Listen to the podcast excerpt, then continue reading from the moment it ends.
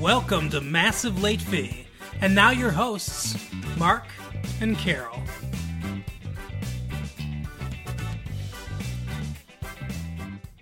Hi, everyone. Welcome back to Massive Late Fee. It is May 14th, 1994. My name is Mark. With me, as always, is my girlfriend, Carol. How are you doing, Carol? Hey, what's up? So we've had a good week here at Massive Late Fee. This is your one-stop shop for entertainment, TV, movies, news. We talk about it all, everything that's hip and happening in uh, 1994. Yeah, because we are, you know, the pulse and the heart of the hip and happening scene. Speaking of the pulse of the entertainment scene, Bob Hope, with his finger still on the well, he still has a pulse. Okay. That's good. right. He's celebrating his 91st birthday, same same birthday month as you. Aw, happy birthday, Bob Hope.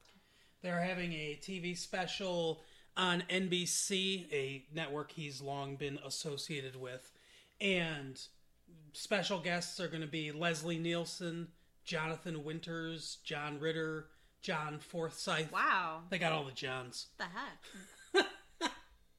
Uh, Angie Dickinson, Dolores Hope. Not sure why she's going to be there. That's his wife. I, I figured. Uh, Bea Arthur, Betty White, Phyllis Diller, and Sugar Ray Leonard. The Golden Girls. That's right. Well, some of them. Yeah. If I change my name to John, do I get to go? Right. Uh, I guess you know I wanted to I wanted to cover this. This is not entertainment news, Okay. but I just wanted to mention this is world news, but we are not a serious news organization. Right. That President Clinton nominated Stephen G. Breyer to the Supreme Court of the United States to re- to replace Justice Harry Blackmun. Anyway, he's supposed to be a more moderate judge. Yay. We don't know exactly how he'll rule. I, it was in the LA Times. I just thought it was interesting. Okay, but people aren't here for that. Move it on. Okay, fine. Well, moving on then.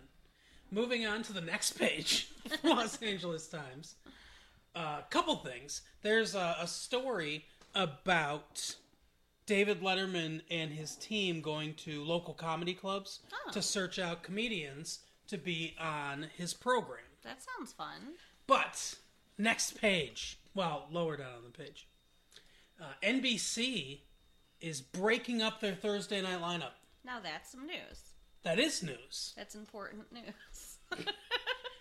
written by the great Rick Dubrow of LA Times fame. That I've, I've we've we've talked about a lot of his stories. But so now this is what they're doing. I guess Frasier's been a hit Yeah. for them. yeah. And they're moving Frasier and Wings to take on ABC's lineup. Roseanne. They're going to put Frasier up against Roseanne. Oh, fuck them. So you got to choose now. No. Well, then the only other solution for you is to have another TV in the house with a VCR attached to it and record Roseanne on, on tape while watching the other one. yeah, that's not happening. Well, that's that's how you're gonna have to do it. Oh God, how do we choose? It's like Sophie's Choice. Well, I mean, Roseanne's it, it's been around for a while, and I don't know. It seems like the quality maybe is not as good as it was. It is too. Frasier's a really good show, It, uh, it is. but th- these this is exactly why they're doing this. Roseanne has my heart though. Like, I mean, I've been watching that since I was a kid. Yeah, but Frasier's got your head because it's the smartest show on TV.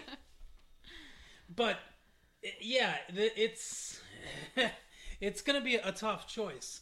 But they want obviously ABC, you know, has uh, got a stranglehold on Tuesday, Right. and NBC had a bit, you know, this big Thursday night lineup that they've been going on for a while. You know, it started with like Cheers and the Cosby Show Uh-huh. way back when. Now Cheers is over, obviously, but they, you know, they they really owned Thursday night. They want to own Tuesday night too, apparently. Greedy sons of bitches. I wonder if ABC will move Roseanne. Do you think they'd ever do that? I guess it depends on how much it hurts their ratings. They could move it to Wednesday, maybe Yeah. the day in between. Yeah, I mean, if they move it to a spot when they're already not getting much traffic. Well, you know, and a- NBC's got Seinfeld for Thursday. Right. They've got a pretty solid Thursday night lineup without Frasier and Wings. So they move Frasier and Wings to Tuesday. It's like they're trying to make another Thursday night lineup. See, I don't care about wings. I really don't. Hmm. I love Wings. I, I, I know you do. I don't. The Chapel Boys. Kind of boring to me. Oh come on. I'm sorry. Well, I like the show, but Frasier. Frasier is awesome. How are you gonna How are you gonna choose? I don't know. Anyway, oh, oh, another thing too, real quick. The Violent Femmes are moving to a new label. I love the Violent Femmes. Yeah, the, so and they're they've they've changed their lineup a little bit. Uh, the uh, they they've gone from uh, Slash Records to Electrica. I like that name. It's pretty. It, it's like my AOL name, Romantica. Yeah, yeah. Look her up on AOL. It's Romantica 6. Actually, don't. I don't want any, but I don't, no no ASL for you. no no age, sex, location for you. I don't want guys hitting on you on on on there. Why? I mean, it's the internet. What does it matter? What, what is it? Do you don't think it's cheating if uh, if you're talking with somebody or flirting with some guy on the internet? No. Well, then I guess you're not going on the internet anymore. if that's your attitude towards it, It's a computer. but you're talking to a, pure, a real person. Are you? Not like you're talking to a Really? robot. I mean, it doesn't seem that way. Yeah, you're talking to Skynet Yeah. from uh, Terminator 2. There you go. No. that was sarcasm. Not agree with me. You're not. No, I, you want. So it'd be okay if I flirted with girls on the internet. He, yeah, because you're not actually going to see them. You're not going to do anything with them. You're just talking to them. What You- it that- matter? but then they could be like, "Hey, let's meet up." Well, okay. First of all, how often do you talk to people who are actually local? Almost never. Sometimes, though. Well, if you met up with them, that would be cheating, and then I would kick your ass. I, I think it's a bad road to go down. Maybe I don't know. Let's let's talk about this. I'll tell you what. If this okay? internet, if this internet thing ever catches on, I can see it being really bad for relationships. Eh, we'll see. Uh, anyway, that's pretty much it for the entertainment news. I just wanted to mention too that uh, I've been watching Weird Science on USA Network. Okay. I like that show. I'm not going to talk about an episode right now. When is it on? Do you know? Like, It's on at night. Uh, I think it's on at eight or nine. They rerun it all the time though, because you, it's not like USA's got a ton of original programs. Okay. So this week, I watched. Um, we watched together. 90210. Our continuing series on 90210. Yeah, this episode's called Vital Signs. And um, it starts out with Andrea having this nightmare where she can't find her baby. And the baby's just crying and she's wandering around and okay, so then she wakes up because she has an alarm set to take a pill. Who does that? That's that's awful. Oh, I guess she has to take them every four hours. that's awful. That's what she said in the episode. that seems like like sleep deprivation torture. Um, Probably really good when you're, uh, you know, having a at-risk pregnancy too. right. Um, so okay, she's supposed to be on bed rest, right? Yeah, that's what they said last episode. She gets up out of bed and comes and talks to Jesse. Like, stay in bed, you whiny bitch. I don't know why she keeps getting up. Alright, so Jesse's working on building the crib, and she's like, Well, you've got a week to finish that, but your midterms are now. How do you know? You don't know how long you have to finish a crib. Like, babies can come at any point. That's true, but also, does it matter? The, the crib doesn't need to be done even when the baby, you know, arrives home Yes, it necessarily. Does. Where are they going to put the baby? Well, they they could buy a they could buy like a pre-made bassinet or, or something like that. They're two broke college students. They don't have money to buy another one. We'll just put the baby on the bed. Oh my god. What? You can't put babies on beds? No, not to sleep. No, I mean you could roll over them and, and smother them. I didn't say sleep with the baby. And the baby could roll. Well, I guess the baby doesn't roll when it first is born. I don't know. Anyway, You just put the baby in the middle of the bed and you just go do whatever you have to do for the day. I, I don't think that's how it works. Well, we're probably not ready to have kids. no, we're not. So, okay, so in the episode, it's Mother's Day. Speaking of Mother's Day, did you do anything this weekend for your mother? Yeah, I got her a card and took her out to dinner. Aw, that's nice. Yeah, pretty simple. Yeah, my mom and I had brunch at Hudson's, Okay. you know, and we got to sit in that little thing where you can like look over the edge and see people walking around the mall. Yeah, that's that's nice. I love it. Okay, Did So- you get a popover? I did. Those are You good. know I love popovers. Um, okay. So Erica, Dylan's little sister, comes running in his bedroom when he's in, asleep in bed with Kelly. Oh, this is the this is the little kid with the face of a sixty year old woman. She does have a weird face. she does. And she looks she looks like a sixty year old on a ten year old's body. Right. But I mean, you don't run in somebody's bedroom like that. Like Kelly even says, like we could have been making love, and Yeah. you know. But she's all upset because she thinks that she heard her mom and her stepdad are they married now or just? I think they're engaged. Yeah. Yeah, Geraldo Rivera. Right. And her stepmom or her mom.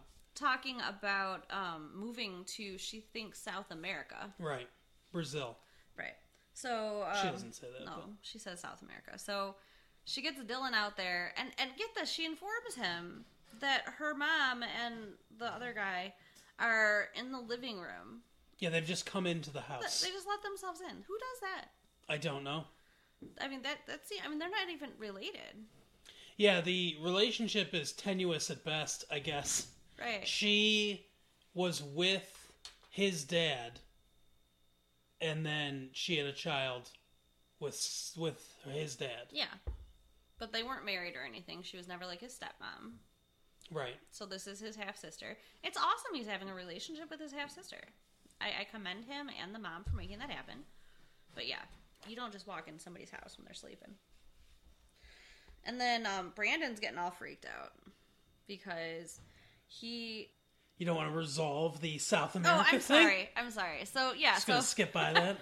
so Dylan uh, a- flat out asks them, "Hey, you know, I heard a rumor you're moving to South America," and they're like, "Well, no, we might move to the Southwest right. because The you know, southwest of America. right." That sounds the same. Which isn't California the Southwest? No. I mean, I know it's the West, but, California's the west coast. but I mean, if they Don't ever let a Californian here call it southwest. what's the difference though? I mean, really? Uh, well, okay, so in California, there's beaches and palm trees and you know the Yeah, no, I- actual grass, and in the Southwest, there is desert and rock and mountains.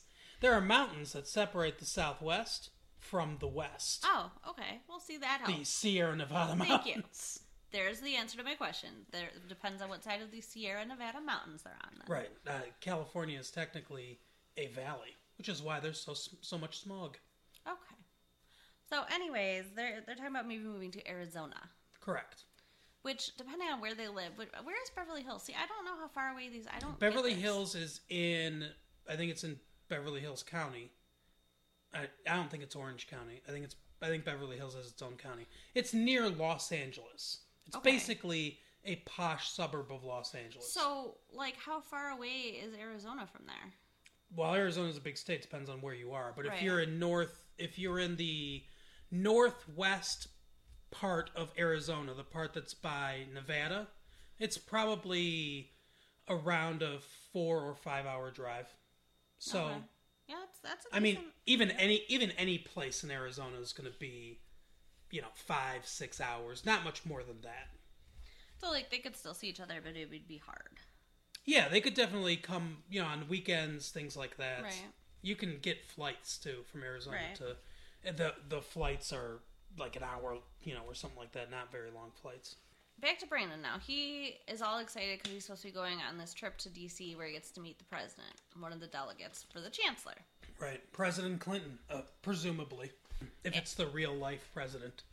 But there's this weirdness going on through the whole episode with him and the chancellor, where the chancellor is super busy and keeps blowing him off, and the secretary keeps not letting him see him. Correct. And um, his name was left out of the program where the list of the delegates going were, and then he didn't get his airline tickets. Correct. Well, remember last episode when he talked to the chancellor about his daughter Clarice or whatever it is Claire. that she basically laughed in his face and said he was screwed. So this is Yeah. apparently the fruition of that. That that's what it would seem. So okay, now we're back. I, I took notes here, people. I took actual notes, so I, I I'm gonna be That's why it sounds like she's lurching from one thing to another. because it's what the show does. So okay, so with um, Andrea, she goes to the doctor and says that they tell her that she has excessive amniotic fluid, and that I guess the pills aren't working. She's dilated more, and and they want to admit her to the hospital. Why don't they just drain the fluid? I, I don't think it works like that. You can't just like put a keg like a like a tap I- up there and just drain some amniotic fluid out and it's like oh levels are good enough. Yeah, no. Oh, all right. Now she mentions though, this is another thing that bothers me. They were supposed to start Lamaze class that night. Bed rest. What happened to bed rest? That's a good point. I didn't even catch that. I mean, it's like she was hell bent on not resting. Okay, I'll skip ahead. I'll, we, we can finish Andrea, and then we'll go back. If that's what you want to do, I mean, they they go to the doctor, and the doctor tells her that she, the amniotic fluid thing, and that she needs to be admitted to the hospital Right. And because the baby's probably going to be premature. so then she's, you know, blaming herself, like I think most women do when She should. She wrong. shouldn't have gotten pregnant when she was fifty years old. Oh, I thought you were gonna say when she was, you know, in college, but sure. and um, Jesse did finish the crib, so they're talking about, oh, we're gonna bring our baby home to the crib. Well, in the end, um, they're talking about doing an amniocentesis and Yeah, they want to check for birth defects. Right. Because the baby's almost here, so might as well see. What are they going to do? They're going to get an abortion? Yeah, it doesn't She's make any sense. 27 weeks pregnant. I don't know all the laws about abortions, but I'm pretty sure, even in liberal California, that 27 weeks is too late. Yes. So why? And they, he doesn't even explain why. He just says, "Oh, we're going to do an amnio," and they ask why, Right. and then he tells them, and they're like, "Well, no, we're not going to do that." Did they say they weren't gonna do it? I thought they just said, um, you know, we're not gonna think about it. I think she just said, "Yeah, we don't care if the if there's birth defects." Okay. Yeah, like seriously, it's just more things to worry about. So okay, so then she um Donna comes to see her and brings her some book about like white light and positive thinking and you know it's all new agey shit Oh And- God, yeah, I hate those things. and tells her to visualize pink around the baby because that's love and the baby will know it's wanted and it just made me want to gag. But then Andrea has a dream where she finds her baby that she couldn't find before and it's surrounded in pink light. Yeah, and she's holding it in her hands, and the baby is baby looks like a normal baby, in you know the, the coloration and the face and everything, but it would ha- it looks like a uh like a Lego person or something. Like Yeah. it, it'd be that size in her giant hands, or maybe it's God's hands. I don't know. It looks That will come bizarre. up. God's hands will come up later This is true. in this episode. The hand of God. Um, okay. So she ends up, of course, before the episode is over, going into labor. And that's how it ends, is that she's going into labor and just freaking out Yeah. and saying, No, this isn't supposed to happen. And in the most ridiculous, over the top. No, I can't. No, I just, it was terrible. It was. I know you cried, but it I was. didn't cry. I got a little teary. I did not but cry. it was the most overwrought, ridiculous thing I've ever seen in my life, it was a little over the top, I guess. and it was horribly acted. But it's just mean to be like, oh my god. So, okay. Is it? Is it mean to be like, oh my god? when she is going through something traumatic and, and she's freaking out and you're making fun of her. But here's the thing: she's not. She's acting in a TV show like she's going through it. And the suspension of disbelief of a TV show is if you do a really good job, you think to yourself, this person is really going through this thing. And then you form an emotional connection. Like I did. And then things like that can actually affect your emotions. But when it's so badly acted and so over the top, it's just a constant reminder of you, like a fist against the back of your head. This is just an actress, just playing a role. That's why I didn't emotionally connect with it at all. Sure, the the situation is a dramatic situation that could, you know, make you feel things, but you have to actually perform it well in order for that to happen. Okay. I I I I wonder then why did I form the emotional connection? Because your standards are much lower. Well, I am dating you. Yeah, I knew I knew I was setting you up for that. All right. Um. Yeah, not for long with all your flirting on the internet. Oh come on! I don't do it. I'm just saying I don't think it's cheating. I think you're wrong. So seriously, like you think like people should break up because they're flirting on the internet with people they don't even know? I think if you're flirting with other people on the internet, that it's a symptom of something more wrong with the relationship. Hmm. That's my opinion. I guess. Um. Okay, so now we're gonna move into the play, which was the main topic of like the last two episodes. And given almost no screen time in this episode, Yeah. Um. we never see her act in it. No, we get to see the standing ovations, though. I mean, it's, Yeah. it's obvious she's doing a great job. Um, Steve won't go see the play because he feels like that's a betrayal to Laura somehow. Steve has absolutely nothing. First of all, where is Laura? I bet we never see her again because she went to a sanitarium or something. in Fresno. No, remember he was packing up her things to send back to Fresno because her parents asked him to do that for no, them. I forgot. And they said this is not the first time she tried to kill herself, so she's going to be under someone's care for quite a while. Yeah. So Steve didn't have anything to do in this episode, really. Right. And apparently, the writers hate Ian Ziering as much as we do, or as much as I do, anyway. So they were like, "What's the what's the thing that we could do when he really doesn't have anything to do that makes him look most like a dick?" Because that's apparently the question they always ask when they write anything for this character. So they're like, "Okay, well, let's just say he refuses to go see Brenda in the play, but we'll make it out of guilt." The, he has two. Ian Ian Ziering's character, what's his name? Steve. Steve, yeah. Steve has two modes: complete asshole or uh, complete moping, feel feel sorry for myself, dick. Yeah. Those are the two modes of his character. Apparently, those are the only thing the writers know how to write for him. Yeah, and and he's kind of a doormat. Yeah, He, I mean, he really does get for all the you know shitty things he does to people. He still gets pushed around a lot. So Dylan, well, let's back this up. Brenda gets a present before she goes out to perform the first night. yes, oh yeah.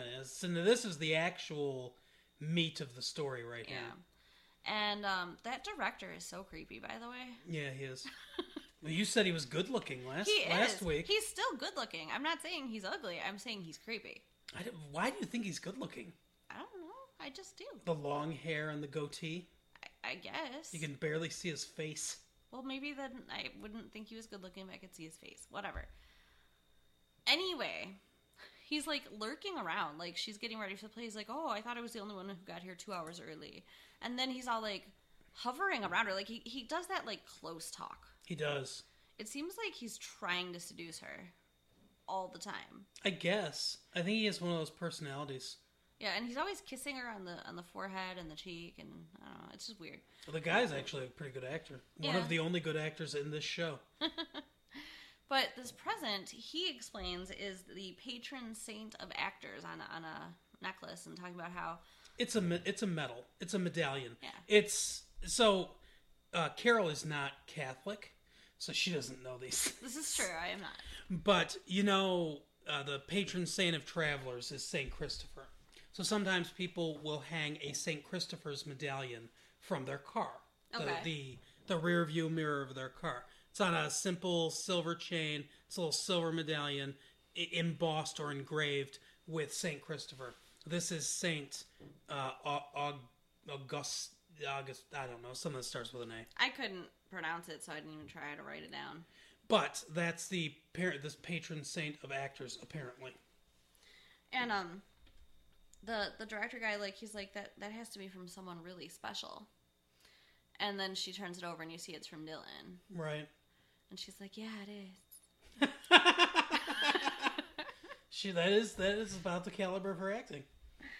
So um, then, you know, we see that she did a great job. She's getting the standing ovation. Dylan's with Kelly and his little sister and the little sister's mom, and we'll just call him dad to make life easier mom and dad. And he's going on and on about, oh, how great Brenda was. Didn't she do so great? And I, I don't know. I think uh, Kelly looked a little green. Yeah. Oh yeah. You know, it's weird considering this child that looks like a, an old woman and Andrea who also looks like an old woman. I'm sure she's younger than she looks. I did they did they do some of this casting in uh like a nuclear facility where, where uh you know people had suffered radiation damage? What? I mean, no. I, I- you're being a little harsh, man. You're harsh in it. Okay. And then with um the little the little girl Erica, I guess the sixty year old woman and a ten year old, whatever you want to call her. Correct. She's over with Brenda and some other people talking. She looks like she saw the Ark of the Covenant. oh my god! That's what her face looks like. What is wrong with you? Well, I'm just saying. She's got a lot of freckles. She does. I mean, That helps. if only she had so many freckles that all you saw was red. Wow. Remind me never to get on your bad side. Just red and two eyes. Anyway, um, She, Dylan. like, she had cataracts. Oh my god. I'll, let me know when you're done, okay? Let me know. I'm just gonna sit back and drink my coffee.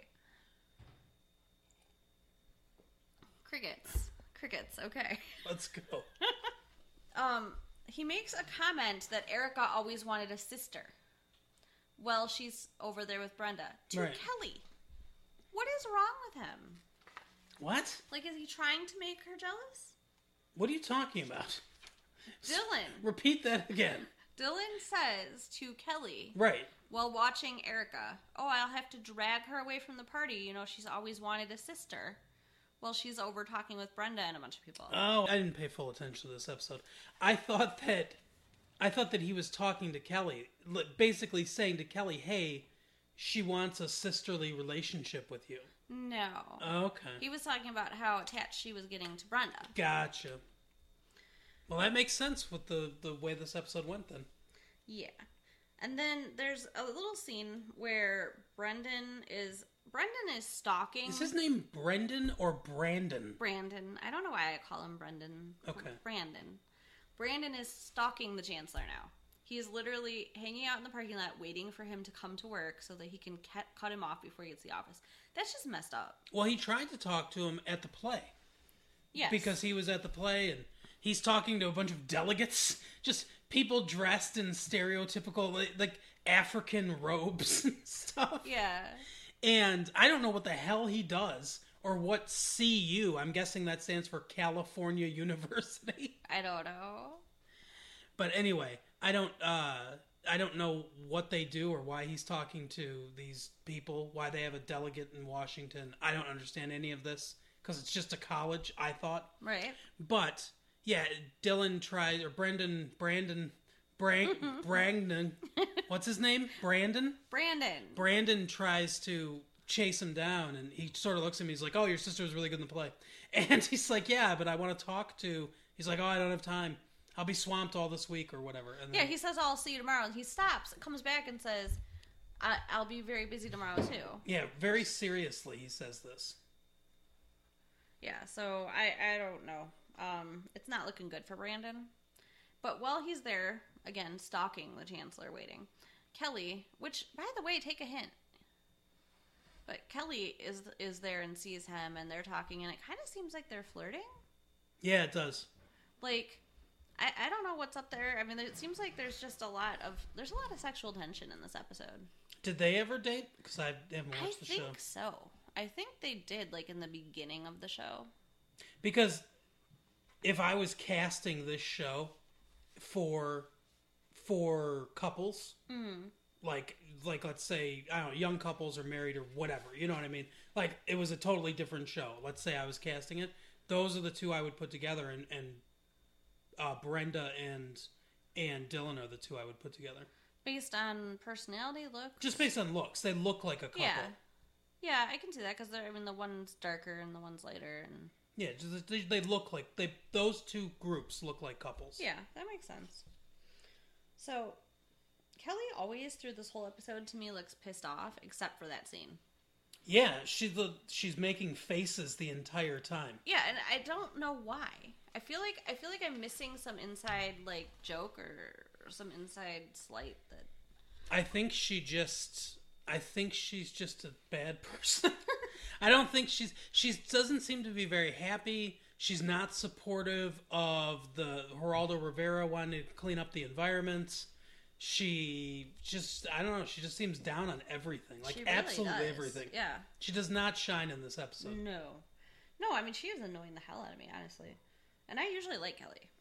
Um, so Dylan is trying to get Brenda's dad to invest in Geraldo Rivera. God, I should have written down his name.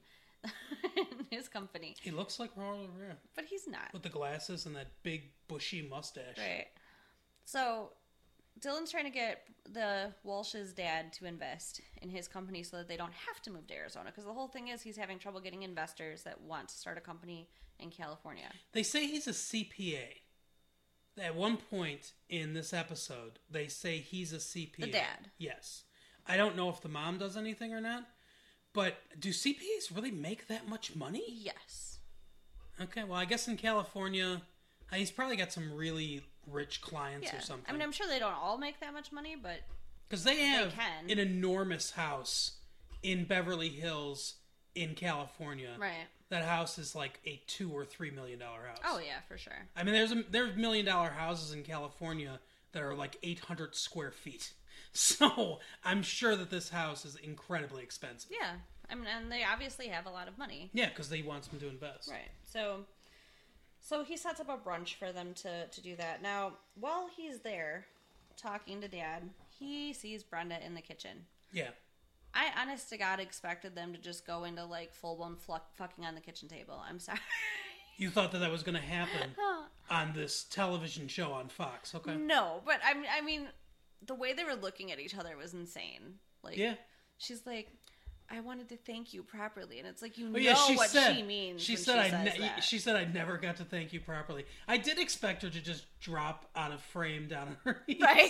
Honestly, that was what I thought when she said that. And I mean, they're looking at each other like they just want to like eat each other. Right. Um, and then like they both say each other's name at the same time. It's like just kiss, just you know you want to kiss, but they she didn't. does kiss him Well, yeah, but on the cheek. on the cheek, yeah. But she does that thing where she kisses him on the cheek and kind of brushes the rest of her face as she backs up. Yeah, yeah, she was waiting for him to. Mm-hmm. Yeah, you're right. So there's a lot of sexual tension happening in this episode, like I said.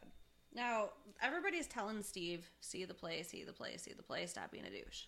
Basically, because they want everyone to get along. I mean, it really seems like that's all it is. They just want everyone to get along. I guess.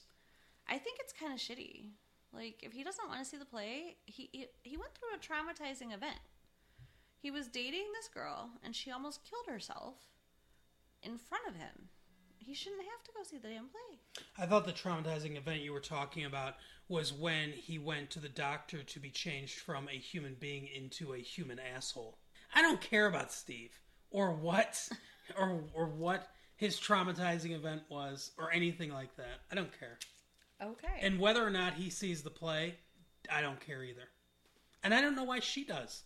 I don't know why she's friends with him. He's Brandon's friend. Well, I think they're all friends, and they've been, you know, her and Brandon are twins, so Yeah. they're in the same age group. They're going to have the same friends, and they've all been friends for, like, what, at least four years since they moved there? Sure. Because we're in season four of the show. Where'd they move from? I don't know. Minnesota? The Midwest, I believe. I think they said Minnesota. Okay, well, that's the Midwest. I think they mentioned Minnesota at some point in this episode. So then, um, Brandon busts into the chancellor's office. Literally, just can't take it anymore. Goes He- by the secretary. Yeah, has made up his mind. Doesn't care what's happening. I'm talking to him. tells him off, mm-hmm. says basically says, you know, I, I'm sorry you can't handle what your daughter is, and Right. I had to be the one to tell you. But I'm sick of you know what you're doing to me and everything, and I'm not going to be a delegate and all this stuff. Yeah, it's insane. So, but then it turns out that he's like, "Why would you think you're not going? Of course you're going. I've just been busy. Hey, Yeah, he's like, and he's like, why wasn't my name in the in the book? And he goes, oh, it's a printing error. which is why you didn't get your tickets." Right. And he's like, oh, I've just been really busy. And he's like, oh, you're my point man. You're the, you know, you're going to be the lead on this. And, and, you know, I think that, you know, what you did with my daughter was great. Someone should have put her in her place. It seems very, the, it was very manipulative. Yeah. The way they wrote this. Because, first of all, they set it up in the last episode with her saying that. And apparently, she's just completely wrong, I She's guess. just a bitch. And then this episode, it's like he could have just stopped at any point and said, "Hey, I'll make a little time to meet with you." He doesn't have a, he doesn't have five minutes throughout the day for his point man on this really important thing Right. to meet with him for a second when he wants when he's been wanting to meet all week. And when he's apparently going out of town like the next day or something. I mean, Yeah. by the end of the episode, he's leaving.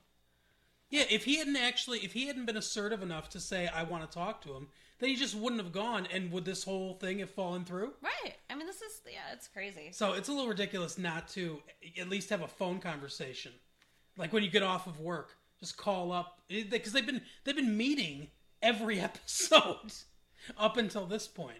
Just call them up on the phone and be, "Hey, Brandon, what do you want to talk to me about?" Yeah. Yeah, I mean, I can't, I can't, it doesn't make sense. So, okay, now Dylan and Kelly, this seems to almost come out of nowhere. I mean, I know she had her little flirting with Brandon, and he had his little flirting with Brenda, but I didn't see major issues necessarily to the point that they would say it out loud, but she's like, What's going on with us? If you take sex out of the relationship, we don't even have a relationship. Right. And That's a lot of high school relationships. yeah, but they're not in high school. True.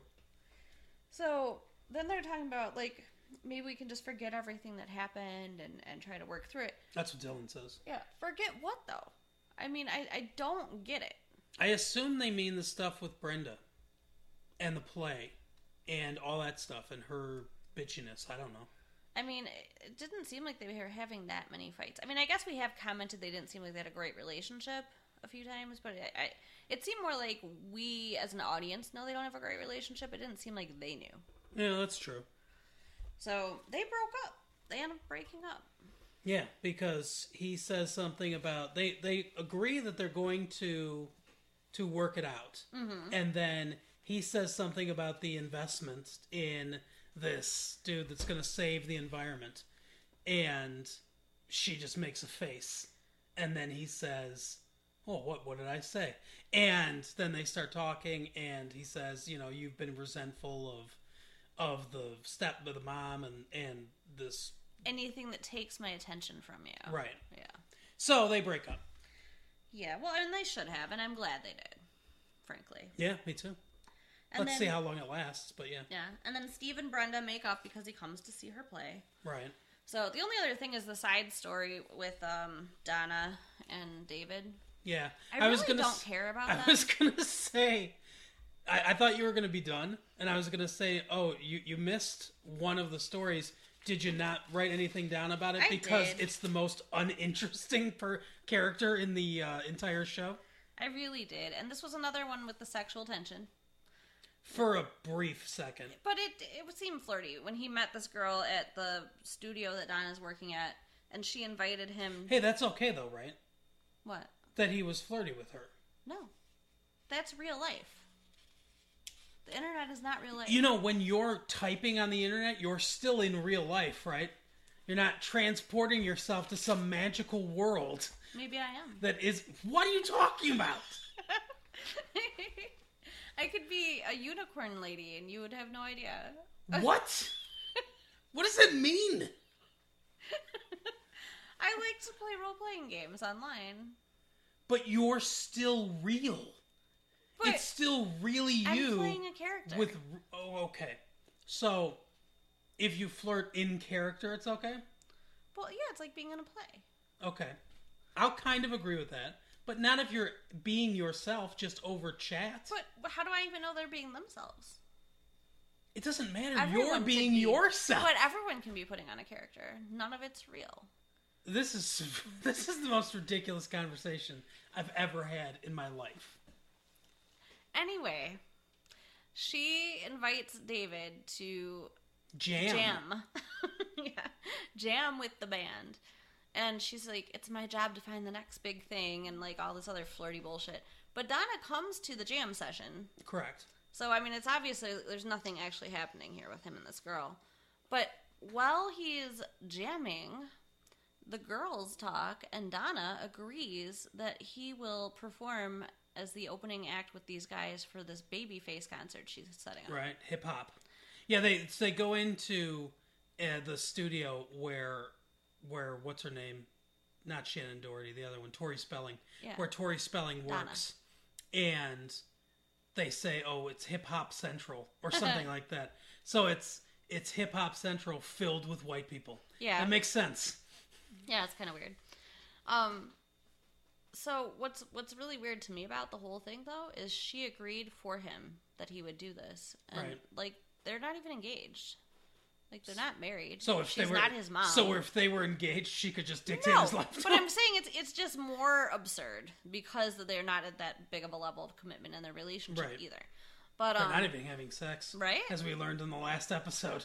But it turns out, I guess he had some kind of drug problem and was involved with some dude named Howard, and they all know each other from this time in his life. And and he's like, no, I'm not going to keep you know hanging out with these guys because He says he's got a gram of orange juice. what the hell does that mean? I don't know. I assume that they're talking about cocaine because, you know, grams.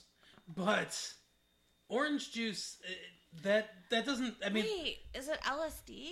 Is that one of the things? LSD's not sold by the gram. No, but orange juice. You take orange juice with it You can, to like increase the effects. no, it doesn't increase the oh. effects. Oh. But you you can, but I, I I haven't really heard of that much. But All right, drug people. if, if you drug know addicts out there what that have means a hold of this tape. to have a gram of orange juice, let us know. Yeah, because cocaine's not orange. It is not. There, there's, there's an O in the word cocaine, but no J. So I'm not sure. Is it referring to O.J. Simpson? How fast and powerful of a running back he was, and it'll make you feel like O.J. Simpson that you could run like him. God, I, fucking love O.J. Simpson. What a great running Uh, back. No, no sports. Stop. Well, he was—he's an actor too. Naked Gun. Remember, we saw the Naked Fine, Gun. talk movie. about him being He- an actor. Okay, well, I think he's going to be a big star. How about that? He's funny. You don't though. He. What do you mean I don't? Well, you're just talking about how great of an act of a sports guy he is. So what? He was a great sports guy, but now he's retired, and now he's an actor. Okay. Terrible on Monday Night Football. Great in the Naked Gun movies. Funny guy. Okay. I don't think that his name should be sullied by being associated with cocaine if that's what they're doing. Well, we don't know, but it's some kind of drugs, and and good for David. He stands up for himself and says he's not doing it because he doesn't want to be around that. Yeah, you know what's really stupid though hmm. is he still could have played with that band and just said, "Oh, I'm not into drugs anymore, guys. I don't need to do drugs to play keyboard in your band." Right. So I don't know why he didn't just do that. Well, maybe it would be hard for him to be around it. Maybe he misses it. Maybe, you know, he would feel like he wanted to do it if he saw them doing it. Maybe I guess I don't know. Too much of a temptation. Right. They could be doing it on stage. They could be doing be drinking orange juice on stage or whatever the hell this Well, is. don't you think they'd have to practice? I mean, they were talking about picking songs and stuff, and they, he'd have to spend some serious time with these guys. I suppose. So, yeah, he'd probably be around them when they were doing drugs at some point. Well, he has the stupidest haircut and the blandest storyline of any character in Yeah. this show. I honestly wish that him and Donna just weren't even on here. We could make it a half hour show. Yes. Just take them out. Well, that was our that was our episode of 90210. So now we're going to move on to the movie we watched. Movie, TV miniseries, six hours of life. Eight hours of life, really. Yeah. Commercials. Soul sucking commercials. We uh we watched the TV miniseries The Stand by uh well Stephen King wrote it. I've read it. Carol hasn't. Directed by Mick Garris and starring some dude named Gary Sinise. Sinise. Uh, Molly it- Ringwald. Yeah. We all remember her. She Ro- looks good for however old she is. Yeah, well, I think she's in her late 20s, early 30s. I don't know. I don't know. She looks good though. Anyway, also Rob Lowe makes an appearance. That dude from Coach that plays uh, Dauber? Dauber on Coach. Yeah, good job. Bill Faber. I don't know his name. Uh, that his name's Bill something. It's it's another one of those. Remember when we did the Olympics? Mm, Talked about the Olympics, kinda. and it was in Lillehammer, and they had all those Scandinavian words. Yeah. He's got one of those Scandinavian word last names, and I'm really starting to get annoyed with the Scandinavians. Are you? Yeah, it's because they spell things properly. Iceland or whatever. I don't know, one of those. One of those. Finland. You know, they, they speak a different language, so they are spelling things properly. No, they're not spelling things properly. Whatever, baby. This is this is America. Speak English. Wow. Have an English last name. Change your name, Bill Fabercalaba. You're you're being a dick. What? That's rude. I mean Steve. yes. I'm pulling a Steve. You're pulling a Steve. Ian Ziering. Anyway. So yeah, so he's in it, and there's some other people in it. I don't know. The guy from Parker Lewis Can't Lose is in it. I loved that show. Um Oh, what's his name? Never mind. What? No, I was thinking of somebody that was not in it. Oh, okay. Well, that's good. We should talk about people that weren't in it. no. It would be better acting. We should not. So, it was four days, obviously Sunday, Monday, Thursday, Friday, Sure. I believe. And it was a thing. It happened. It existed. Well, you read the book. How do you feel like it compared to the book? It was not as good as the book. No. It was not even as close to as good as the book. They leave some pretty chilling things out, but that's probably good because nothing in this movie was scary in any way. No. No, I mean the, the the worst scene in the whole movie was more cringe-worthy. It was more There was a lot of cringeworthiness. Yeah, I mean it was more like just make you uneasy and queasy, but not scared. So I'm going to lightning fast through this plot because obviously it was a lot of TV to watch. Right. A lot of television movie to watch. And it was a big event. I mean, you know, it was hyped big time. Yeah. But anyway, so uh, this dude's at a military base with his family, some sort of military facility, and they're experimenting with some kind of super flu for biological warfare because you know shadow government's got a shadow government. So it gets out and starts killing people. They get out and leave instead of you know instead of like a gentleman staying there and dying you know, for his country to protect everyone else in the world, he, he takes his wife and his infant daughter and, and leaves. Yeah, selfish assholes. So they drive from, I think it's California, to Texas Okay. Or something like that. I know that. they said it was halfway across the country from Yeah. wherever he started. Yeah, so that's what I was thinking. And I don't think it was in the, maybe it was in the East. I don't know. Or the Midwest or something. I don't know. I don't know. Anyway, they drive from wherever they're at halfway across the country and they crash at a gas station in Texas. And that's where Gary Sinise and the rest of them are. He plays Stu Redman, Stuart Redman. And he crashes in there. He's dying. One guy says, Oh, it looks like cholera. and the wife and the daughter are dead. Yeah, that was sad. You didn't actually see them. They were at least respectful about that. But the the dad is like, you know, thrown out of the car in this accident on the ground and just like, my wife and baby are sick. They need help. My wife and baby are sick. And it's like he, he is obviously sick and dying himself, right. and and just in, of- in denial about the fact that they they're dead. They've been dead. Ugh. Lots of people die in this in this movie. Yeah. So anyway, obviously, lots of people die. Like ninety nine percent of the population of the globe dies. So the you know it starts to get out. The government comes and they sequester them. They put them in a like facility, a medical facility, where they're they're testing them and then everything. people are dying. They make them they make the government doctors and stuff cartoonishly evil Yeah. for no reason. There, there's a way that this could have been written, and it was a lot better in the book. But there's a way that this could be written where they don't seem like such complete assholes. So, anyway, they uh, they do that, and then oh, it was the dad from Alf too. The dad from Alf Yeah. was was the guy yeah. the the main the main doctor that was being a jerk. So anyway, they uh, they do that. They be jerks to them, and they all die except for Stu, and they don't know why. They want to test him to figure out why he's not dying, why he's not even getting sick from this thing. So they can't figure it out, and they never do. But basically, all this sets up that there are people throughout the throughout the country, and we see several of them.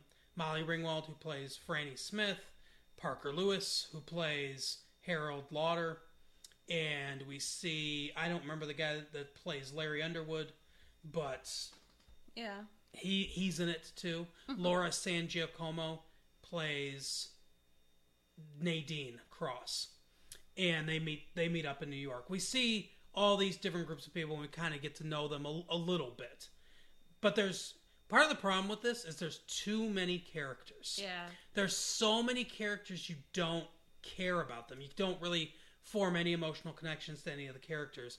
And that's part of the reason why the book is better. The book gives you a lot of time to get to know these characters. You you hear their inner thoughts mm-hmm. because it's a book. You know, you get to you really get to identify with them, and it makes it more of an emotional impact Right. when things happen to them in the book. But here, there's so many characters they have to like really breeze through a lot of it. And there's so much death that you're just kind of braced for it. Like you don't worry, and I think it kind of keeps you from wanting to be attached. Yeah, and so Ed Harris has a small role as the general that's supposed to be in charge of trying to contain this thing. Obviously, they don't.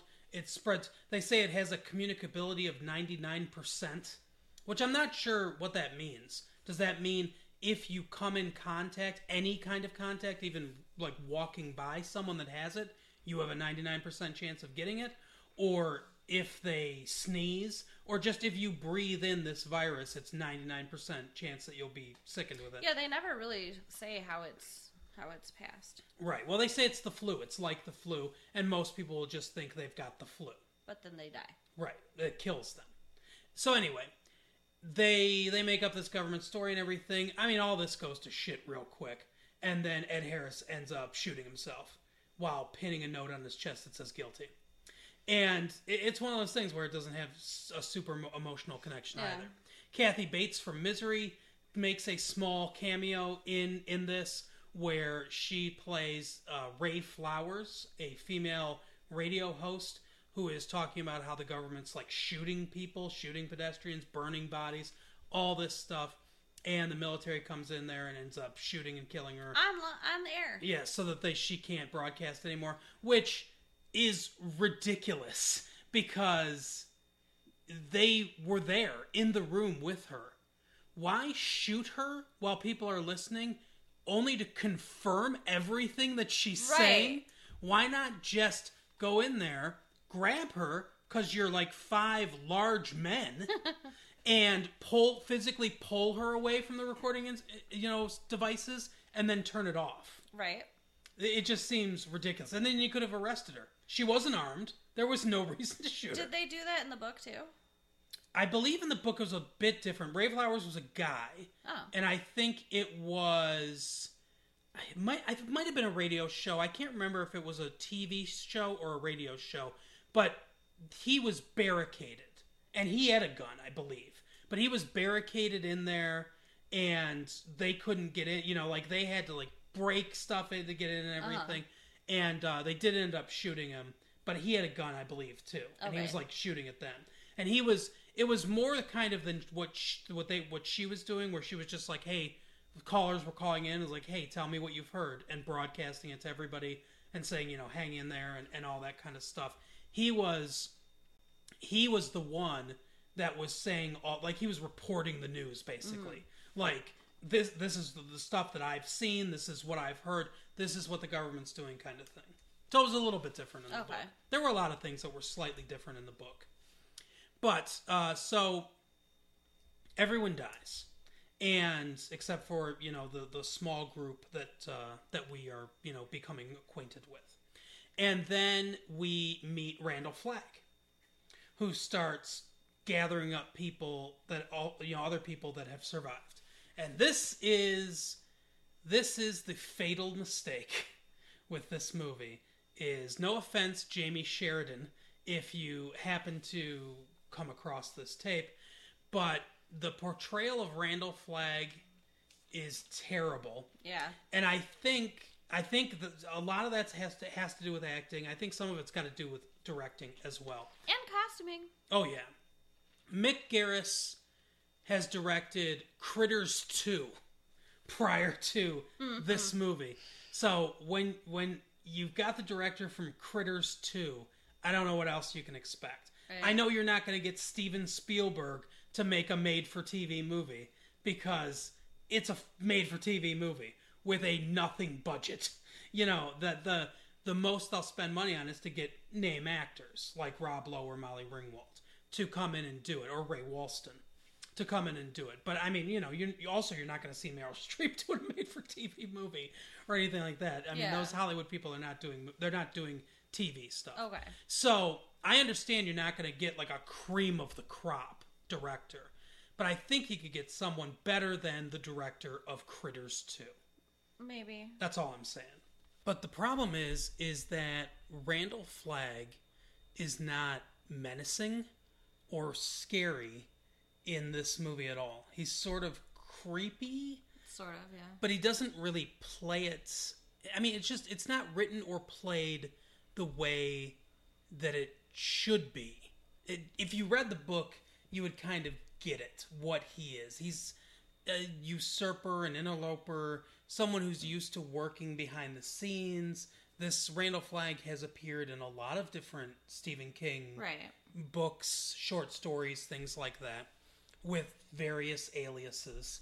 Or a- is it alii? I think it's aliases. Theso?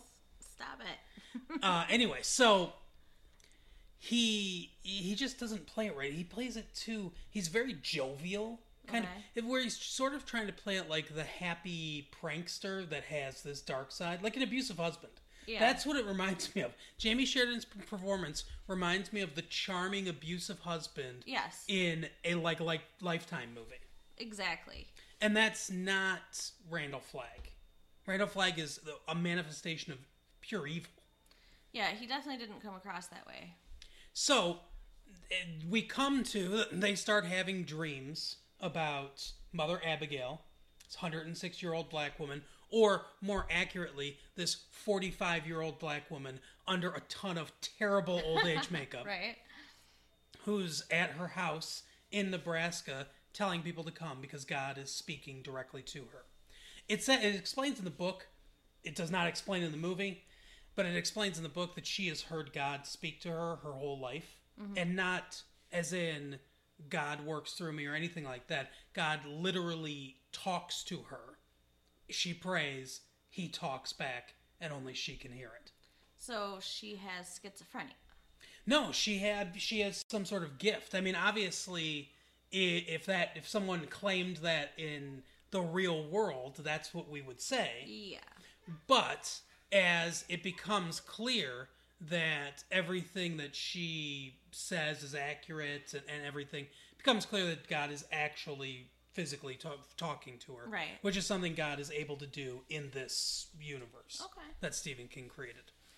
But so they start having dreams. They start knowing that they need to go to Nebraska. They also, just for no reason, also start having psychic powers themselves. Stu, at one point, Stu knows somebody's dead, knows when somebody gets hurt. They all kind of know they have to go to Nebraska, mostly because of these dreams. Yeah, it's because of the dreams. I'll get to that later. If you, you look like you don't remember that part, it's a it was very long Okay. to, to you know it was a long four days but I, i'll get to it later so anyway they the gist of it is that the good people are going to nebraska and then later Boulder, Colorado, mm-hmm. to be with Mother Abigail and start this new society, basically. Right. And the bad people are going to Las Vegas, Nevada, with Randall Flagg Sin City. to exactly to to basically they're starting a society too. This is another part. This is another bad part about the about the miniseries when it comes to the book. It makes it really clear that the people that go to Las Vegas are not all evil. Some of them are violent murderers or rapists or whatever bad people. Some of them are just lost people. Okay. you know drug addicts or people who eh, people who want to do right but feel conflicted. A lot of them are just trying to build a society. And they they'll justify things because of that. They start to in las vegas they go to the airport or the, not the airport the air force base and they start working with the bombs getting the planes ready and everything. And randall flagg tells them we have to be able to defend them defend ourselves. There are other people out there. They're going to have guns. There's lots of missiles and whatever spread across this whole country that no one's in charge of anymore. We have to be able to protect ourselves if anyone ever comes to attack us. They he frames it in a very logical nice way but everything he's doing is the antithesis of that. But that's how he charms people. It's like people going towards Hitler, basi- right. Basically, not every German person that lived in Germany during World War II, and not even every member of the Nazi Party, was a horrible person. You know, if you weren't uh, high up in the Nazi Party, you had no idea what they were doing. You were just like, oh, you know, I voted for the Nazis, and I live in Germany, and it's 1939 those weren't all terrible people. Some of them just didn't know. Some of them were. Some of them were just seduced Right. by what he was saying. So it, it's more of that than the way he portrays it. But that's another unfortunate thing is we don't get to we don't get to see the humanity of those people. They're just generic villains. Yeah, just generic bad guys. And, And that- most of them dress in a way that makes you think they're bad guys. Oh, yeah. Unlike him. Exactly. Yeah, most of them are wearing some sort of black. They're in uh, leather or some of the, the shirts that Miguel Ferrer w- wears as as Lloyd Hendrick Mm-hmm. are ridiculous. The s- flowing silk shirts and Right. stuff. But no, he's always in that stupid jean jacket. Yeah, it's it's something that he wore at the very in the very beginning. He's he's he is described in the book in the very beginning as wearing that when he's walking down the road in Arizona to try to blend in. Right. But he doesn't stay in that for the entire book. you know, he changes into other things and and yeah, his his long mullet hair. Oh it's, god, his feathered mullet. it's the whole thing's terrible. All of it's terrible. The CGI's terrible. Yeah, yeah. When he turns into a monster, he doesn't look scary at all. Except for when he's raping a girl. Yeah. Laura San Giacomo. That makes me so upset. Because there is no reason for that. I mean, there was absolutely. She was willing to have sex with him Yeah. until he did that. And then it turned into rape. Yeah. And then it scarred her forever. Ugh. Oh yeah. Well, she, I think she was already on her way to being scarred. I mean, he the way he got into her head was. I mean, we're kind of getting out of ourselves, but basically, we're not going to go through. Like I said, we're not going to go through the entire plot. If you're listening to this, you probably watched Right. it. A lot of people, sh- I'm sure, did watch it, but yeah. They, so they, it's it's a good versus evil kind of thing, and this is another thing. I, I hate to keep to keep going back to what the book did right Can that I the say movie something, did though? wrong. That's that's the whole thing. Is like you shouldn't have to be explaining the movie by using the book. I know that that's another big failing. Yeah. But one thing that the book I think did really well, the movie doesn't, is that the book sets up the first of all, you get to know the characters really well. and here, like I said before, there's too many characters and we don't get emotionally attached to them. But in the book, you get to know the characters really well. You become emotionally invested in, in all the characters, even some of the bad guys. You feel sympathy for Lloyd. And when stuff starts coming crashing around, you want him to leave. You want him to be okay Okay. because of what you've learned about him throughout the throughout the book but his loyalty to flagg is his downfall basically But anyways, Well, he says that in the movie too. Yeah. he wouldn't leave him. he does. He does, but it doesn't. It just doesn't connect. No, none of it does. I think I think it's too much going on to be in that format. To be, it, it should never have been taken from book. They should have made it into a television series Maybe. instead of a movie, a, a series. I mean, even I know they don't ever do this, but you could have a TV series that's designed to only last one season or designed to only last two seasons. It'd be like an extended miniseries yeah. where you have it just an hour episode and it's I don't know like 15 20 episodes and then you're done. And that's all you do. Now they'll never do that because they don't make money doing stuff like that apparently. Well, I mean, they that that's like half what they did already, though. I mean, it's, What do you mean half what they did already? I mean, they already did half of that. You're saying 16, 20 episodes. They they did eight hours in four episodes. Yeah, and it was the movie. The movie wasn't awful. It was okay. But I'm, what I'm saying is, in 20 hours of television, they could have done it a lot better. Yeah. They could have built up a, a lot. Think about how each episode at the beginning could focus on a character, and then you really get to know that character. You get to know where that character is. You get to know what's going on in the world through that character's eyes, and through each character, it the virus progresses. This disease and this apocalypse progresses from each character that we see. Whoever we see first, whether it's Franny or Stu, probably Stu, based on the way that the book is formed. Right. Imagine if see, this is what happens. They crash into the pump, Stu's there, they try to help, the guy dies. I think they I think then we go to somebody else, but the next time we come back to Stu, the government's there at his house arresting him or not arresting him but you know taking him to that hospital where they're taking where they're quarantining everyone who they are pretty sure are going to die and then we see him we have a couple scenes with him in the hospital. Then he gets out and that's it. We haven't learned much of anything about him. Imagine episode one stu completely. He's there you know we could it could be framed sort of like this was where we see this guy leaving the facility. Then the next thing we see is is him crashing into the pumps. Stu's there. We see stu. He's emotionally disturbed by what he's seeing with this family dying. And then we see him go home we see him with his girlfriend maybe. We see him with his parents or or anybody you know and and he talks to his friends. We see him in the town. We get to know who he is what he believes in and how everyone else interacts with him. As this stuff starts then we leave him for the next episode. Go to franny. It's been a little bit longer you know another few days or whatever the the virus has gotten worse.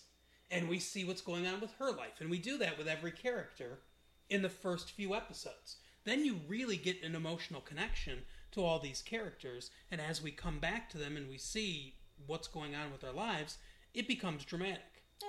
that's what i'm saying. That's why i think longer form. This book is too big for even eight hours of movie. Yeah. so, and that's a big problem with it. That's that's the biggest problem with this. That and Randall Flagg. Yeah. You just you end up with surface. And there's a lot of bad acting. Yes. A lot of kind of over the top acting.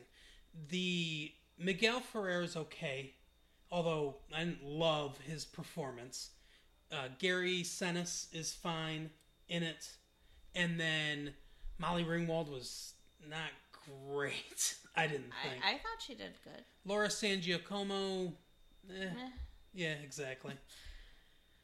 I mean, she she definitely could have done better.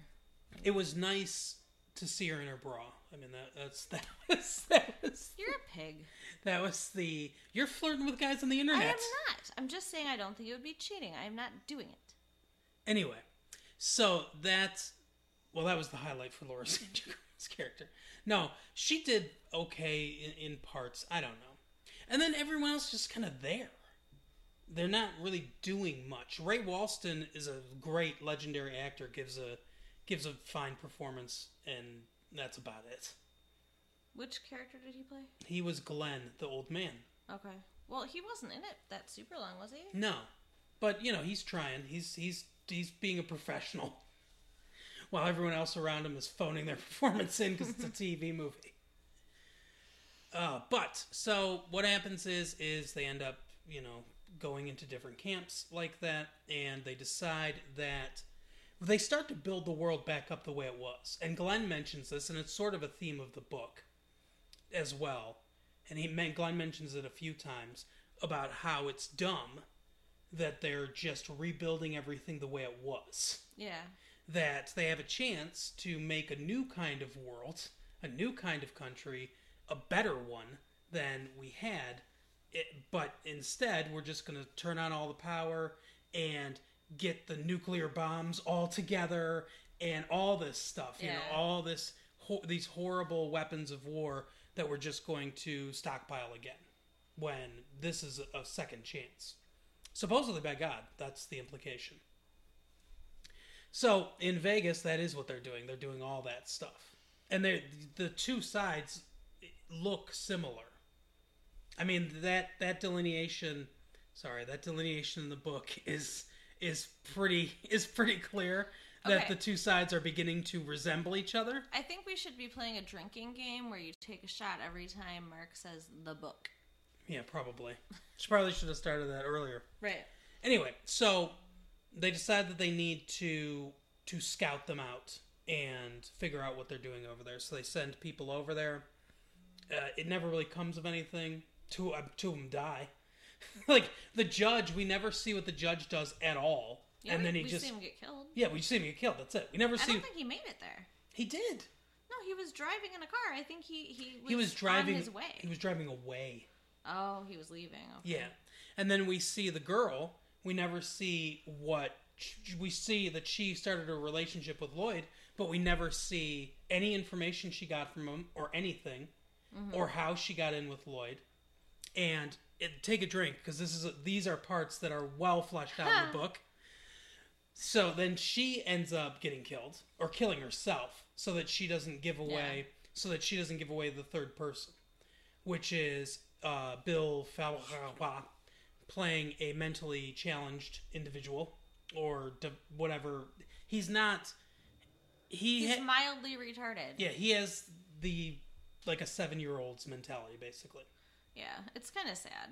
It is sad, but Especially, I mean, like when you realize he's been alone for a while. Like when they first introduced this character, you, you imagine it's it's almost the same as a child having been alone in, on their own in this town. right. So So anyway, then he's one of the other ones. He's the one that gets away eventually. And Mother Abigail says that well, Franny Franny's pregnant. Forgot to mention that. Yeah. Franny reveals that she's pregnant. She got pregnant from her boyfriend at the beginning of the summer and they broke up because her boyfriend didn't want to raise a child. And then he, he probably died of the flu. Hmm. so I guess he got what he deserved. So she's pregnant, and they're worried about it because they don't know if the baby's going to get the flu or not. So there's an explosion, kills Nick. I mean, I'm not going to go through the no, whole thing. there's too much to go through the whole thing. So the long story short, I know it's too late for that, but four of them are supposed to go there. Three of them die. Stu's the only one that doesn't die. He's the only one that doesn't make it to Vegas. The trash can man, who I haven't mentioned at all, and who's not really a huge part of this. He's really not. Yeah. But Drink, he was a huge part of the book. so he's like Flagg's right hand man, but he's a pyromaniac. He's Flagg's right hand man. Yeah, I, lo- thought that I thought that uh Lloyd's Yeah. Lloyd's his like top enforcer, but Trash Can Man's like that's who Flag thinks is going to make all this go. That's his vision. Really? Yes. that's weird. He could he can't help himself. He's working around bombs all day. He plants a bomb to cause an explosion because he's a pyromaniac. Ends up killing one of uh, their guys. And so in order to try to make it up to Flagg, he goes and tracks down where they keep the nuclear missiles. And he grabs one. Which apparently has a cracked case or something like that because he chains it to the back of an, uh, an ATV and he drives it back into Las Vegas. And by the time he gets there, his face is just melting off from radiation poisoning. That's what happened to his skin. Okay, I did not understand that that's what was happening. Yeah, and drink in the book, they explain that it is a cracked case because an intact bomb like that wouldn't emit radiation in that way to kill someone like that or give someone that kind of radiation poisoning. So when he loads it up, he bangs it a little bit and he cracks the case and just thinks, uh, whatever, you know. He doesn't know he cracked the case, but you bang a nuclear missile. There were a bunch of other ones. He just could have grabbed another one. Uh, But anyway, so he brings it into Vegas, and he's the whole time he's saying, "My life for you, my life for you. This is for you." Flagg and everything. He brings it in. The two that are left that aren't killed, Larry and I can't. You know, I, it's been a while since I read the book. Drink, so I haven't. I I don't remember his name, but the he was so unremarkable and unmemorable in the movie that I can't remember his name Yeah. either, and we just saw it something with an R, I think. Anyway, they're the only two left. They're about to be, they're about to be torn apart. Uh, what's it called? Drawn and quartered, because or just quartered, I guess, because of their supposed crimes. Flagg's staging all this public execution for his bloodthirsty public. So, Trash Can Man comes in the middle of this eh, with the nuclear weapon, and they're praying to God. Mother Abigail's speaking to him too. And then the hand of God literally comes out of the sky and grabs the nuclear missile and crushes it or whatever, makes it explode, and kills everyone. Kills everyone in Vegas, kills Flagg, kills the good guys that were in Vegas, and that's it. They're all dead. So basically, I guess the idea was that God set this all up to restart the world, sort of like the Great Flood, kind of, but a little bit different of Great Plague. And all the good people got together in one place, and then all the bad people gathered together in one place. And God knew, because God knows everything, that all this stuff would happen. So he knew that he'd be able to kill all the bad people in the world, or at least in the United States, because they'd all be together in one place. And now only the good people are left. yeah, that's interesting. Like that would be an interesting social experiment. See what to to what gather up all the bad people and kill them all. No, I'm saying I would just to see what happens. Be like, a tw- crime. in, in the in the Talk about Hitler. Oh my god! In the in the world that Next Stephen on Massive King Late Fee. has Eugenics. created, it would Yeah. be interesting to see what happened 20 years later. Yes, it would be. And we never go back. Yeah. He alludes to this world a couple other times, but we never fully go back. Okay. Maybe this will be some uh, one he goes back to at some point in one of his other books. We'll see. So, that is the stand. Not great. No, it was not worth the time that it took to Right. watch it. I think that you could make it. The problem is, is the the alchemy, the formula, the the stars aren't aligned to make this a good project for TV or film right now. You would need a situation where they're willing to do a series that's only one or two seasons and, and goes no farther to have a, a concrete end date like that. You would need ser- a series that, like the type of series that it would have to be, would be serialized instead of episodic. So that would have to be popular. That's not popular. You'd have to get good actors and good writers and good directors who don't work in TV. The the best writers work in Hollywood in the movies. The best actors work in Hollywood in the movies. The best directors work in Hollywood in the movies. They don't go to TV. There's not enough money in it. And it would have to be on it would have to be like on HBO or something. It would have to be on a place where they don't show TV shows. It'd have to be on a place where you could get away with some nudity, some swearing, things like that. Because. God forbid you miss out on her bra again. Well, no, they showed that on regular TV. They could do that on regular Or TV. her breasts. I'm not saying I'm not saying you have to see that. I'm just saying the what the things that happen in this book, drink, are that you need what would be a quote unquote R rating for a movie, Mm-hmm. and you can't do that on TV. Right. But you could do it on paid TV, like HBO. Because they do, they have movies. They have R rated movies on there. Skinamax. Yeah, you could do it on there. It doesn't, it, the, this book and this story is not a, an orgy. I No, I you- know. I'm just saying. But anyway, so you none of those things are in place, and I doubt they ever will be. I don't, I don't think the stars will ever align like that in order to create an environment where you could actually successfully launch this as a TV project. Well, here's the thing, honey, is that you love this story and you love Stephen King so much that you're motivated to even think about how to make it work, whereas most people just look at it and say, huh, it failed. Let's move on. I mean, there's no reason to, like, bring it back and keep trying and trying again to get it right. yeah, well, I guess what's the point of even doing the show then?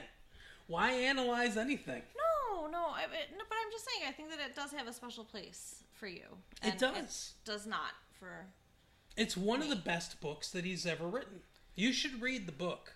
I know it's a long book, is a long book. but you should read the book. It is worth it. Well, I'll add it to the list. Well, we will end this episode as we end every episode with our blockbuster pick of the week. This week, I have no blockbuster pick of the week. I do. Yeah, tell us what your blockbuster pick of the week is. Look who's talking now. Yeah, a absolutely horrifyingly terrible, No, worse than a- the Stand film. It is adorable. I love this movie. Oh God. It's Christmas time. It's a family film. The dogs get the couple back together. I mean, it's good. Yeah, the dogs can talk now. Yes. Or think in human ease. Yes. And it's awesome. And it's cute. It doesn't make sense. Well, you know, suspension of disbelief. Ugh. You know, you you, know, you know what else is going to be. You- romantic comedy, you can watch this movie. You know what I can believe? The suspension of John Travolta's career. that guy is done. I don't think so. Oh, absolutely. After this movie, he's done. No. What's he gonna do? His career. Whatever he wants. What- No one's hiring him. His They career are. is he just over. made a movie one year ago. Yeah, one. Okay, so one year ago, he starred in an absolutely horrible sequel, With Kirstie Alley. whose career is also probably over. No. Yes, Maybe they need to they need to make a sitcom for them to do together that's not gonna happen. with the dogs and the kids. Yes. Yeah, it's people like you in charge of television, and that's why we can't have. That's why we can't have nice things. That's why we can't make the stand. Aw. I mean, you know That that. Sounds like a terrible show. no, it does not. It's Talking dogs as the star of a show. no, the dogs wouldn't be the stars. Just like the dogs weren't really the stars of the movie. The stars of the movie were John Travolta and Kirstie Alley. The dogs just move things along. using star in a very loose loose term. John Travolta's career has been on a steady decline for quite a while, and I, th- I, uh, this is the nail in the coffin to me. He would have he would have to star, not necessarily star, but he would have to be in a groundbreaking, generational movie in order to get his career back. Someone would have to take a chance on him and say, I am going to resurrect your career by giving you the best part that has ever been written in one of the greatest movies of all time. And who's going to do that? Any any director. Yeah, because any director can make a groundbreaking generational movie of all time. I don't know. Okay, Uh, just you're being all pessimistic and negative, and That's what I do. I've had enough negativity this week. Oh, wow, a lot of negativity this week in your life? Yeah. You want to talk about uh, your actual life? No. okay. Speaking of though, like I've been having this nightmare where like somebody is sharing my life, like out there in in the world in the internet, What are you talking about? like like my diary.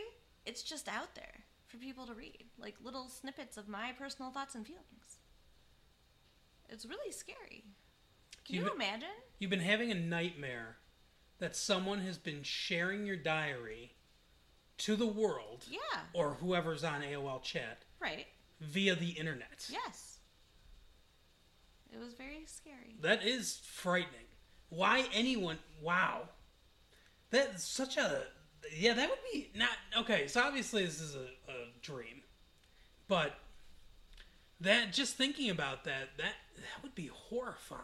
Could you imagine every I mean your diary is like your interpersonal thoughts, everything that you do Right. throughout the day. Could you imagine on the internet is every every place you've gone that day, any place, you know, whatever you've thought, personal thoughts you've had, stuff you're struggling with. Who you're spending time with, E- what you're wearing. Yeah, what you're eating. Yeah. All of that being on the internet, mm-hmm. that kind of Crazy. invasion of privacy. Yeah, so it was it was Sounds like a nightmare. Yeah. Anyway, well, that is our show for the week. Come back next week when we will be talking about a movie that's not on TV and probably isn't as bad as The Stand. Knock Next- on wood. next week is the season finale of 90210. yeah, I'm, I'm excited about that. Then we will be entering summer and we will have to come up with some stuff to do we will. to fill our time during summer. I'll just talk about Comedy Central every day. no, you won't. Wow. Okay. I see you. I see you working. So that is our show. As always, tell a friend. Send this tape to a friend. Get everyone involved. Tell us how much you love us. Do all the things. Or you hate us. Do all the things that you know you can do to help us out and reach more people. Bye. See ya.